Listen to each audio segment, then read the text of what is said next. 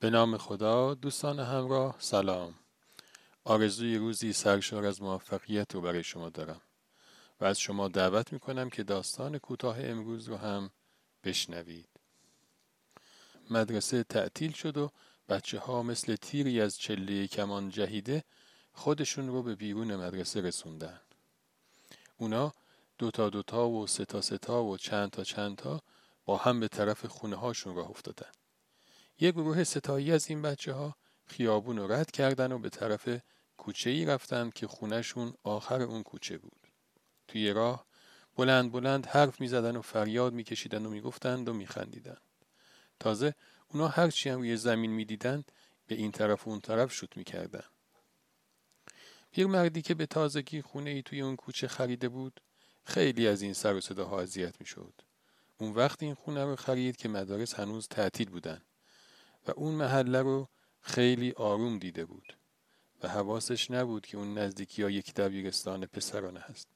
خلاصه پیرمرد فکری کرد. یک روز که پسرها با همون سرخوشی و سر و صدا داشتن میمدن جلو رفت و گفت بچه ها سلام شماها خیلی بامزه اید و من از دیدن نشاط و جوونی شما خیلی سری کیف میام. من دوست دارم که یه نقشی هم توی این کار شما من داشته باشم.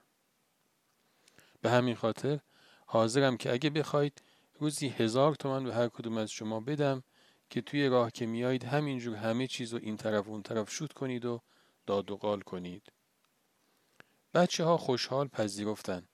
چند روزی این دستمزد رو می‌گرفتند و کار خودشونو می‌کردن.